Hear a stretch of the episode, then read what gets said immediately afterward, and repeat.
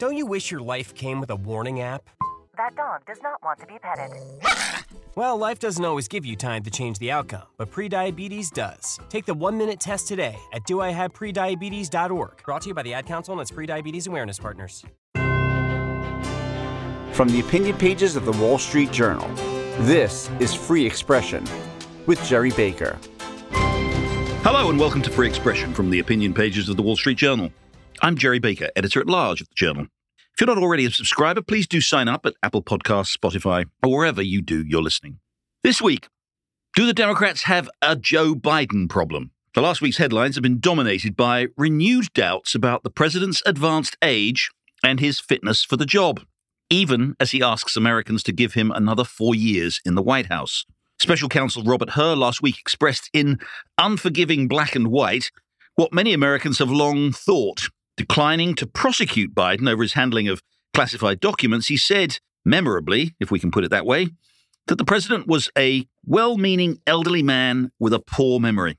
Democrats reacted with fury, accusing her of a political hit job, insisting Biden is as sharp as a tack, and saying Donald Trump also frequently shows evidence of cognitive weakness. The Democrats could also take some encouraging news this week when the party managed to flip a House seat vacated by disgraced former G O P Congressman George Santos in a special election in New York. So they say things are on track, but the evidence of Biden's frailties is adding up. At the very press conference he himself called to rebut the allegations that his memory was failing, he again managed to mix up the identity of a foreign leader, calling Abdel el-Sisi, the Egyptian president, the president of Mexico. A poll last week indicated that more than eighty percent of Americans think he's too old for the job. At the end of a second term, Joe Biden would be eighty-six years old. But even if his age is deemed a liability, what could the party do less than nine months away from the election? He can't be dislodged without an unholy political mess, and even if he steps down, the party would have a serious challenge finding an electorally effective replacement. All this, of course, as whoever is president after November faces an increasingly complex and daunting set of global challenges, with the U S confronting threats to its interests in every major theatre around the world. So what does all this mean for this year's election and beyond? With me to talk about all this this week is political commentator and scholar Marie Harf. Harf served in the Obama administration at the State Department, where, among other roles, she was an advisor to John Kerry and acting spokesperson. Before that, she worked as an analyst at the C I A, specializing in the Middle East. And last month, she was appointed as the executive director of Perry World House at the University of Pennsylvania, an academic institution whose focus is on developing policy to tackle global problems. Marie Harf joins me now. Marie, thanks very much for joining Free Expression. I'm happy to be here today. Thank you for having me. So let's start with Joe Biden. There's been a lot of talk about his fitness for office, given what we've seen in the last week and the report of the special counsel. Let me just put it this way, Marie, if I can ask you this question, because it's not so much about even about Joe Biden's current fitness for office from what we see of him, but put yourself in a position in three or four years' time, deep into a second Biden administration, if that happens. Are the Democrats really able to convince the American people that an eighty-four, eighty-five-year-old Joe Biden, with many of the cognitive challenges they see now, that is, he's really going to be able to continue to do this job as we expect him to do the job in another three or four years' time? Well, a lot of Democrats are thinking about that question right now, Gerry. And look, that's the job of a campaign. I've worked on presidential campaigns. They are very focused on this issue. I think they believe that if they can get him out there more, maybe not in big uh, speeches where he's talking from a teleprompter, but one-on-one, right? Retail politics. That's where Joe Biden really shines. They can get him out there more with voters. The people will start to see that, yes, he's older. And look, I don't think they should pretend like behind the scenes he's running marathons. Sometimes yeah. they do that, and I think that's too cute by half. But then w- when they get him out there with voters, when they see him one-on-one, and in comparison to his opponent, who is also not a spring chicken and who has significant cognitive challenges when he's out there speaking, that the age issue will sort of become a wash, that they're both old, they both misspeak sometimes. And so let's focus on issues and record, competency, and not on age. That, I think, is where the Biden team feels comfortable. And if that's the argument, Gerry, I feel good on supporting Joe Biden and feeling like he will win. Well, that's exactly, that's where I want to come directly then to you. That I understand, I agree, that's the Democrats' approach. But The problem, especially with the Trump comparison, is yeah, it's just reflected in opinion polls, right? Again, depending on who you ask and how you measure it. But very large number of Americans say, at minimum, they have grave doubts about Joe Biden's ability to do the job and especially ability to do another four years. You know, for whatever reason, and I hear you about Donald Trump misspeaks uh, from time to time too, whatever problems Donald Trump has, we can both agree that they are many. That isn't the perception, I think, of him by the public. Are the Democrats really going to be able to make that case? I mean, does it convince you? Do you think Joe Biden is up to the job and, you know, that there's no fundamental difference in their cognitive ability between him and Donald Trump? Well, I absolutely think that Joe Biden is up to the job without reservation. And that is not something I say because I'm a Democrat. I think that there are differences with Donald Trump. I think Donald Trump is actually cognitively much worse off than Joe Biden. Does Joe Biden sometimes misspeak? Absolutely. And look, Democrats should be honest with themselves that people are worried about this. This idea that he's just as fit as he was twenty years ago. And we need to be more honest with ourselves. And I think the campaign would be smart to do that and to not just joke about it. You know, Biden loves to make jokes about it. I think they need to be a little more serious in addressing it. But I do think Donald Trump, not just he messes up Nancy Pelosi and Nikki Haley, but it's bigger than that, right? There are bigger cognitive issues. You are absolutely right that it's not breaking through about Trump in the way it is with Biden. You are right about that. My hope is that the Biden campaign, if they are worth anything that they're getting paid, will make that case. Blanket T V and internet with ads. And we'll, that is their job to make that case, Jerry. But you're right. This image that we are told that, you know, well, you may see the president in public, but behind the scenes, he's, you know, he's sort of reciting whole passages of Herodotus in the original Greek and bench pressing two hundred pounds and doing, uh, you know, complex mathematical equations. It, it doesn't really ring true, does it? That's something, as you kind of say, that something they probably would be advised to drop. I think that's right. I think that it just doesn't ring true. And they should be honest about it. But I do think getting him out there more in settings in which he thrives would be important. He does not do great in a press conference in the White House with a teleprompter and then going back and forth with reporters. I mean, you heard him last week uh, or in the comments recently after the special counsel report. I would argue that was not a net positive for him. Some people disagree with me, but you know, when he's out there on the campaign trail, going to the diners, meeting donors, doing events with, you know, when he was down in South Carolina, it didn't get a lot of coverage before the primary, going to Black barbershops and meeting people where they are.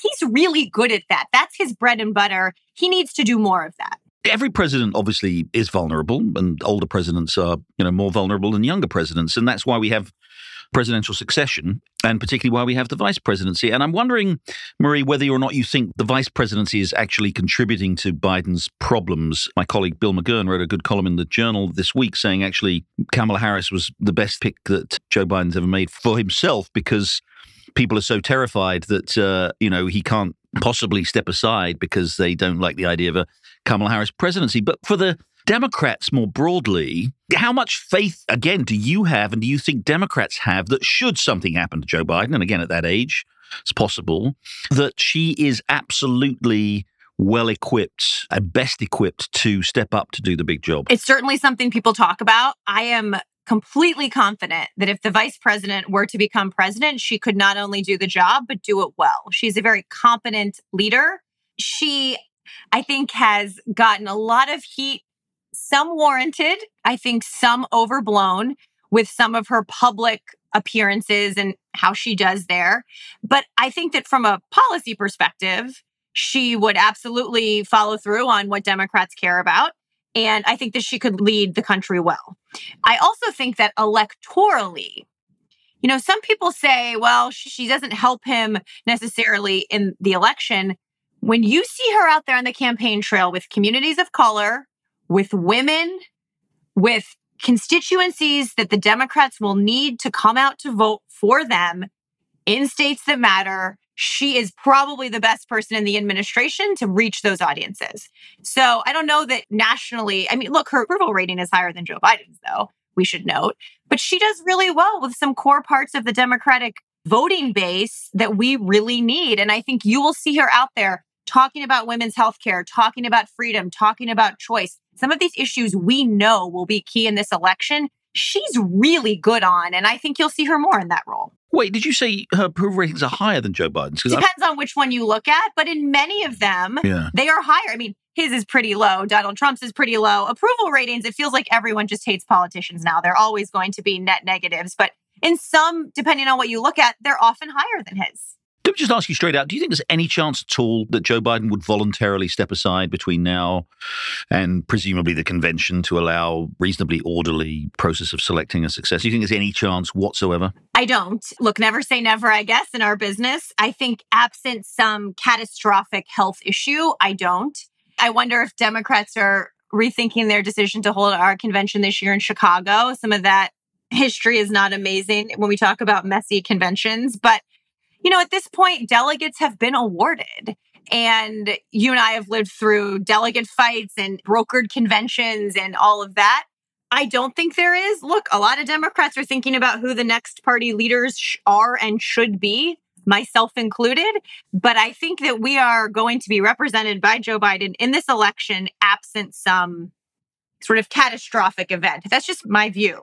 Okay, so let me just completely set that aside for a second. I take your point, and I'm sure you're right. You know, you're very smart. You know Democratic politics well. But let's ask you to play the hypothetical for a moment. God forbid there may be some health event, but just supposing somehow he's prevailed on to step aside and, and we do go to a convention and we do have an open convention. Do you think the Democrats have a strong field there of potential successors? And, and I suppose the most important question of all is, could Kamala Harris be denied the presidency, given that vice presidents who seek the party's nomination have, generally speaking, over the last thirty or forty years, have won it, and given her unique status as the first woman of color to hold the position, is it really imaginable in the current Democratic Party that, should it happen, and again, we're playing hypotheticals, that Kamala Harris would not be the nominee? In this hypothetical, I actually think she probably would not be the nominee. That's just my sense when I talk to other Democrats. I think she would certainly be one of the people in the conversation. But when I talk to Democrats, they're really focused on a handful of governors. And I'll start with Gavin Newsom in California.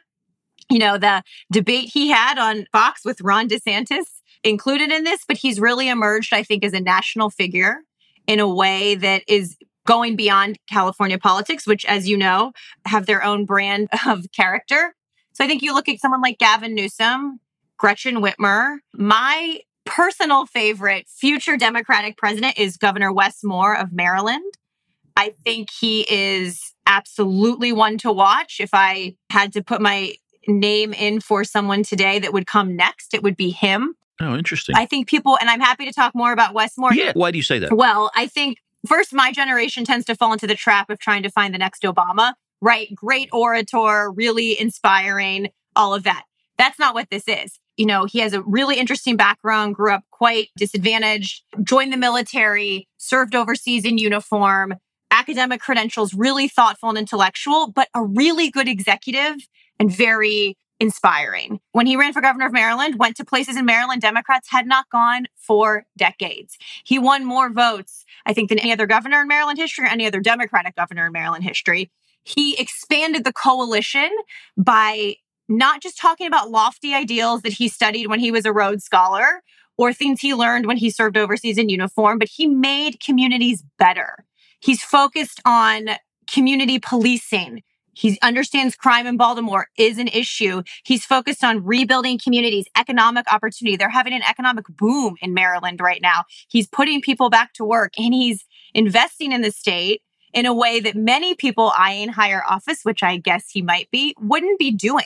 So look, I think he's great on the stump. He's thoughtful. He's great. I'm really high on Wes Moore right now. You make a very strong case. And politically, as far as I understand it, he's, he's sort of sort of center-left. Would that mean he would struggle in the primary, or would there be a more of a, a you know a further left candidate that Democrats might want in a primary? Or if we're talking about this hypothetical brokered convention, are his political credentials strong enough, do you think, to go down well enough with Democrats? I mean, look, I haven't done a full oppo doc on him yet. No, but, no, no, uh, no, I understand. I think, I think they are. You know, I think they are. I also should have mentioned someone like Josh Shapiro, the governor of yep. Pennsylvania. We have some good governors, but someone yep. like Wes Moore. You know, I think the Democratic Party, by and large, especially delegates at a convention, number one priority is to beat Donald Trump. And I think many Democrats are practical and realistic enough to understand, you know, we nominated Joe Biden in twenty twenty. we nominated Hillary Clinton in twenty sixteen, right? For all the talk of the strength of the progressive part of our party, we keep nominating moderates.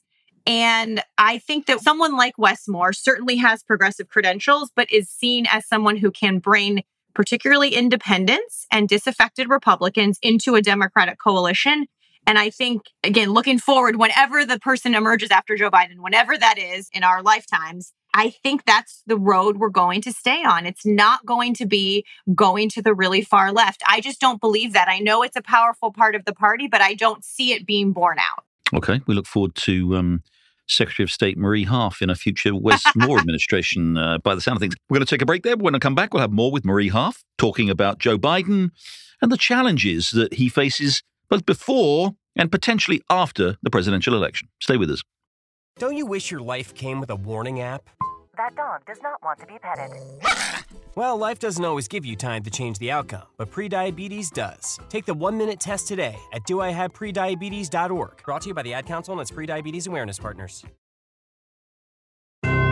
You're listening to Free Expression with Gerry Baker. Don't forget, you can listen to the latest episode anytime on your smart speaker.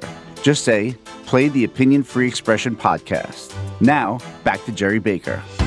I'm back with political commentator, former Obama administration official, Marie Harf. We're talking about the challenges that Joe Biden faces. So let's move on to the broader politics of twenty twenty-four and also some of these key policy challenges which you've spent a lot of time thinking about, particularly in the Middle East and elsewhere. And let me put that in the frame of the Democratic Party right now. We are seeing this really fascinating development in the Democratic Party over the last six months or so, which is this very strong kind of grassroots support for the Palestinian cause. This is, I think, a relatively new phenomenon in American politics. There's you know, protests in favor of the Palestinians. We've seen members of, of the Biden administration supposedly being very unhappy with the very strong pro-Israel support. It does seem to be a an ideological, but also to some extent, even an intergenerational clash going on within the Democratic Party. Now, there's all sorts of talk. Biden seems to be, on the one hand, you know, while he continues to express strong support for Israel and, of course, asks for continuing military support for Israel in terms of appropriations from Congress, you know, we do also hear him criticizing Netanyahu, and we hear back channels to how frustrated he is with the Israelis and expressing sympathy for the Palestinians. How do you see this, Marie, in terms of the Democratic Party politics? Is this a real problem for Joe Biden, the Israel's war in Gaza and the strong opposition to it and disaffection that many of his own party feel about it? I mean, we could talk for three hours on this. I think a few things are true. The first is that Joe Biden deeply believes in being a strong friend to Israel. He is that generation. You know, those comments he made at the beginning of the war, his first trip to Israel, he met with Golda Meir. Right? He remembers a time when Israel felt much more insecure. He remembers a time when Israel was a very different place and the peace process was still a real thing. He deeply believes it. I think he is willing to take the political heat from parts of the party to maintain that relationship. At the same time, I think a lot of us, and it's so frustrating to me, Gerry, you know, one of my degrees in college is in Jewish studies. I feel like I'm very pro-Israel, very supportive of Israel. And I get very frustrated when I see some of the far left talking about this conflict in a way that I find deeply unsettling. I think it's irresponsible, and I think a lot of it can be quite uninformed. It has become like this left rallying cry where I think most folks probably don't have a good sense for what these things mean or what is at stake here. Setting that aside, look, is this an electoral issue? You can just tell by the fact that the campaign's been going to Michigan more to talk to Arab American voters about this. There is this fascinating statistic, though. I want to read this to you. So we're very focused on Michigan voters when we talk about the Arab American community. Do you know how many Polish, Finnish, or Baltic voters live in Michigan? I bet more than Arab Americans, right? nine hundred thousand. So Biden won Michigan by a little over one hundred fifty thousand in twenty twenty. I bring this up to say, are we hurting with Arab Americans and parts of the left in part because of the support for Israel? Absolutely. And I think they need to work on it for a bunch of reasons, both moral and electoral. If they run an ad in Michigan targeting these communities, playing Donald Trump on stage, saying, we're going to let Russia invade Poland, we're going to encourage him. My point in bringing this up is there are a lot of individual constituencies that make up electorates. Some of them care about foreign policy and different parts of it. And I think we need to focus on all of them. There are a bunch of voters in this country who care about us supporting Ukraine. Let's focus on them. Let's get that message to them.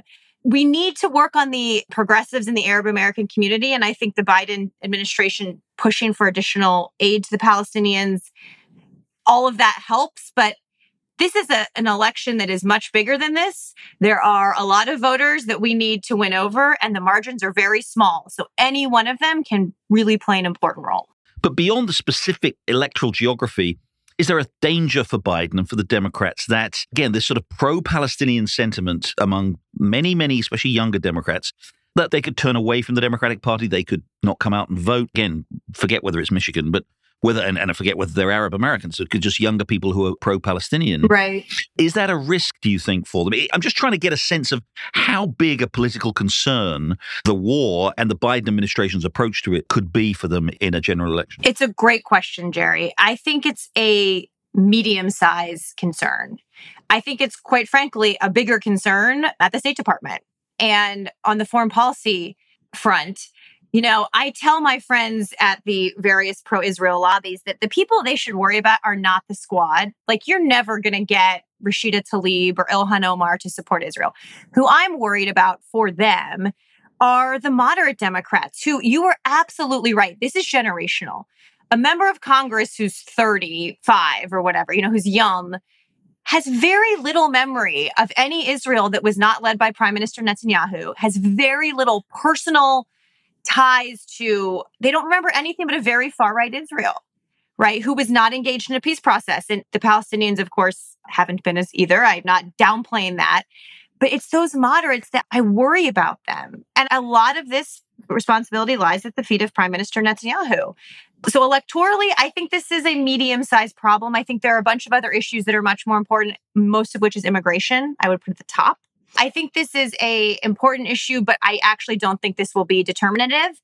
And I think a lot of Democrats will say to the left, look, if you're so mad about the support for Israel, you're going to vote for Donald Trump. You're not going to vote. You're going to vote for R F K Junior That's absurd. How do you make that argument in a way that doesn't feel uh, like you're being a jerk, right?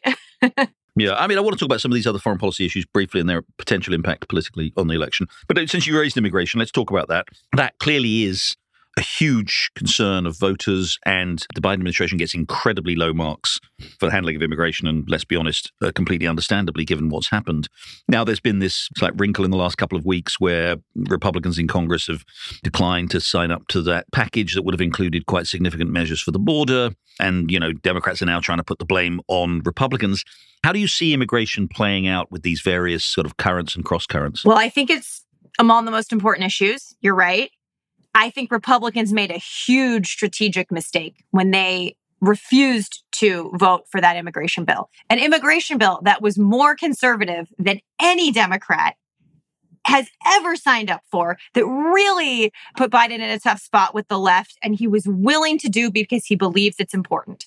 Just look at the special election in New York three. Tom Suozzi won in part because he had a tough message on immigration, and he said, our party, the Democratic Party, has put on the table, you know, the toughest immigration bill in our lifetimes. And the Republicans said no, because they want to elect Donald Trump. And I think the Republicans really overreached here. They begged for this bill. They came to the negotiating table. So if Democrats can have a message, Gerry, that is tough, that recognizes it's a crisis, that talks about getting more resources to it and closing it down, combined with the Republican complete negligence here, I think that this issue is changing a little bit.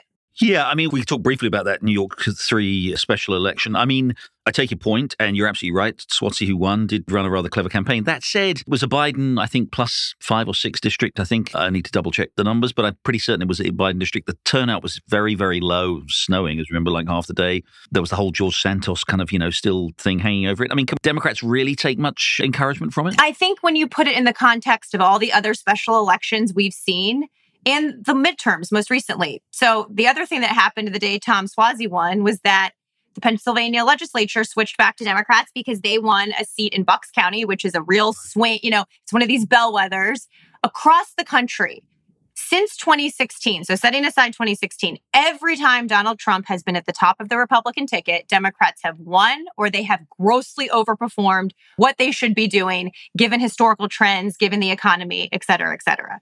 So in special elections in many places, they have won. So from one, I don't think you can take a lesson. But every time we're running campaigns like this, tailored to the district, pointing out the extremism on the Republican side, and by the way, every time abortion has been on the ballot, Democrats have won. So I think, look, I am very worried about this election. I am not pie in the sky. I'm not a Pollyanna here. But I do think that Tom Suozzi was the latest in a long line of Democrats in special elections, in the midterm, who overperformed where they should have been because they ran good campaigns, and in large part because of the Republicans doing the opposite. Again, as bad as Biden's numbers may be, and we can kind of all agree they are bad in terms of historical approval ratings, that has always been the line, isn't it, from Democrats? And it sounds like you still have a lot of confidence in it, which is that, look, you know, whatever Biden's problems and their significant, it's kind of Trump and abortion, right? We've seen in, you know, elections, twenty twenty-two in particular, after the Dodds decision, or the midterm elections generally, but also some very specific ballot initiatives in some, interestingly, including in some very red states. Abortion is clearly seems to be an advantageous issue for Democrats right now. And secondly, Donald Trump. Is that still that combination of Trump and abortion that beats whatever concerns people may have about Joe Biden? I think it's that plus. So I'll start with that. On abortion, Democrats have gotten much smarter than we used to be in talking about it. And talking about it as freedom, right? Liberty. You deserve, as an individual, the liberty to make own decisions about your own body. And I think Republicans really overreached here. They really overreached. And they are losing on this issue in red places. Kentucky, Kansas, right? Ohio, places they shouldn't be losing. And so I think that that really resonates. And we know that suburban women voters are going to be a key component of who wins this election. I think people are deeply concerned about Donald Trump. I think there's a couple of specific polls that bear that out, one of which is the numbers of Republicans or independents who say under no circumstances will they vote for Trump if he's convicted of a crime. And it depends on the poll. It's anywhere between ten, twenty. That's enough to lose you a national election, right? So I think it's that. But I also think the Biden team feels good about the economy. Now, I know the recent inflation numbers were a little bit of a step back, but in general, they feel like inflation is down. Wages are outpacing inflation. Unemployment is low. Consumer confidence is skyrocketing. They feel like as these investments from some of their legislation, if the shovels start going into the ground, right? Manufacturing jobs are coming back and you start to see some of these economic indicators, people feel it getting better. I think they want to run on that too. They feel pretty good about it is my sense. Even though, as you say, I mean, inflation, we did have a disappointing number yesterday, but, but more generally, the backdrop continues to be that even though inflation rate has come down, prices are still dramatically higher than they were when Donald Trump left office. And I agree with you about, I've written about this, you know, economic growth is relatively strong, the unemployment rate is strong, but people still suffering from the sort of inflation sticker shock every time they go to the store. And they just remember how prices have gone up in the last few years. It doesn't make them feel very good. You know, you hit on the absolute most important thing anyone working in politics needs to think about. It's a feeling. Right? A lot of elections are about vibes, and people still feel that way in many cases. I think it's starting to change. I think it's really hard to see some of this in polling. Well, to be fair, it's not just about feelings. It is about the reality that prices are twenty percent plus higher than they were three years ago. Not in every sector, to be clear. The overall C P I is that's much, how much higher than it was three years ago. And critically, of course, wages haven't kept pace. Now, sorry to interrupt you, uh, Marie, but you know, it might be true now that we have seen, perhaps in the last few months, wages catching up. I'm just skeptical. It just they're starting from a long way behind. And there's a lot of reasons for that, that going back to vibes, people just don't buy. The war in Ukraine, the hangover from COVID, global supply chains, all of those things are true. The fact that the U S actually was outpacing most other, you know, industrialized countries and doing better, like that doesn't give people a lot of comfort, right? So I think you and I are, we sort of agree on some of this. I think that the economic news is certainly better than it was. I think people still don't feel it, some of which is a feeling, some of which is real.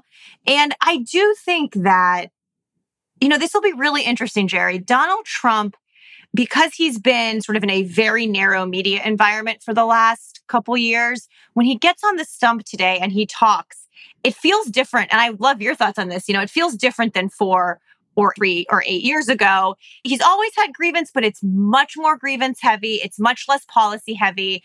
And he's so narrowly focused on the issues that his base cares about. I have a question, which is, when he has to expand his coalition, right, to get independence and to win, can he do that? Or is he so in his own myopic head now that he just, it doesn't work anymore? I don't know the answer, but I've been thinking about it a lot. That's a very good question. Always worth reflecting when we talk about Trump, and especially Trump having an opinion poll lead, as he seems to have at the moment against Biden, that he never actually won. Obviously, he beat Hillary Clinton in the key states, but he lost the popular vote then. Republicans had major setback in twenty eighteen in the midterms. He did lose the twenty twenty election, despite what some of my listeners and readers may think. He did lose the twenty twenty election by a significant amount. And in twenty twenty-two, again, Republicans did much less well. And since we're on Trump, and I just said what I wanted to conclude with, so it comes around very neatly, that is the question, particularly from your foreign policy perspective. There's been a lot of consternation in Europe and indeed the foreign policy community in this country about Trump's remarks last weekend, about recounting a story about, you know, how he told a European leader that he would tell Russia to go ahead and invade. You know, we, I think we're so kind of inured to Donald Trump saying extreme things that I wonder whether any of that stuff has any sort of a cut through anymore. Or do you think there is a risk that the kind of wild and crazy Trump stuff that we have, again, have just got so used to, that could still sway voters and persuade them again to turn out, whatever their misgivings, turn out for Biden? I mean, I certainly hope it does. Of course you do. Which is a partisan statement, but also not. I think that, would I feel this way if Nikki Haley was president? No. Right. So I think you are right. You are hitting the nail on the head of a real paradox in American politics right now, that the almost the crazier things he says, the less coverage it gets. People just, it's baked into him. And I don't know what to do about that. I think, though, that, again, campaigns have votes here, right? The Biden campaign, I can't believe Donald Trump on stage said that he would encourage Russia to invade Eastern Europe. They have to do a million things with that. They have to get people to see and feel how a second Donald Trump term would be really damaging. And I do think that a lot of people voted for Biden in twenty twenty because they were sick of the chaos. They just wanted it to be quiet. And so I wonder if when Donald Trump is back on the news every day, the chaos is back, you know, they're seeing him on the presidential stage again, whether they'll be reminded and say, oh, I really don't want to do that again.